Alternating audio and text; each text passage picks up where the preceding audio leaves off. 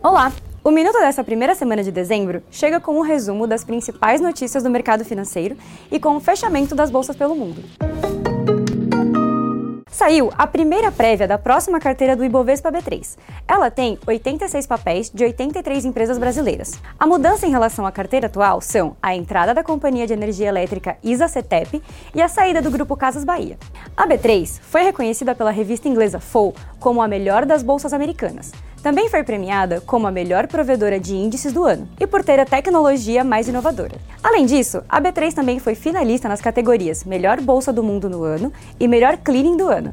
E um leilão realizado hoje na B3 definiu o grupo que cuidará da iluminação pública da cidade de Araçatuba, no interior de São Paulo, pelos próximos 13 anos. O consórcio Luzes de Araçatuba foi o ganhador, ele será responsável por aprimorar os serviços existentes hoje e realizar investimentos sustentáveis que beneficiarão diretamente os 200 mil habitantes da cidade. Agora, vamos ver o fechamento das principais bolsas, começando pelo Brasil. A forte alta do petróleo impulsionou o principal índice da bolsa, o Ibovespa B3, que fechou com alta de 0,86%. Na semana, o índice acumulou perdas de 0,71%.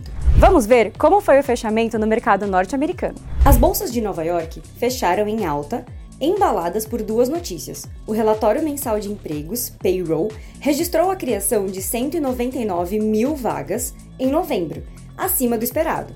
E a Universidade de Michigan apontou queda na expectativa de inflação para o curto e médio prazos nos Estados Unidos. E fechando essa rodada, vamos ver como foi o dia na Bolsa da China.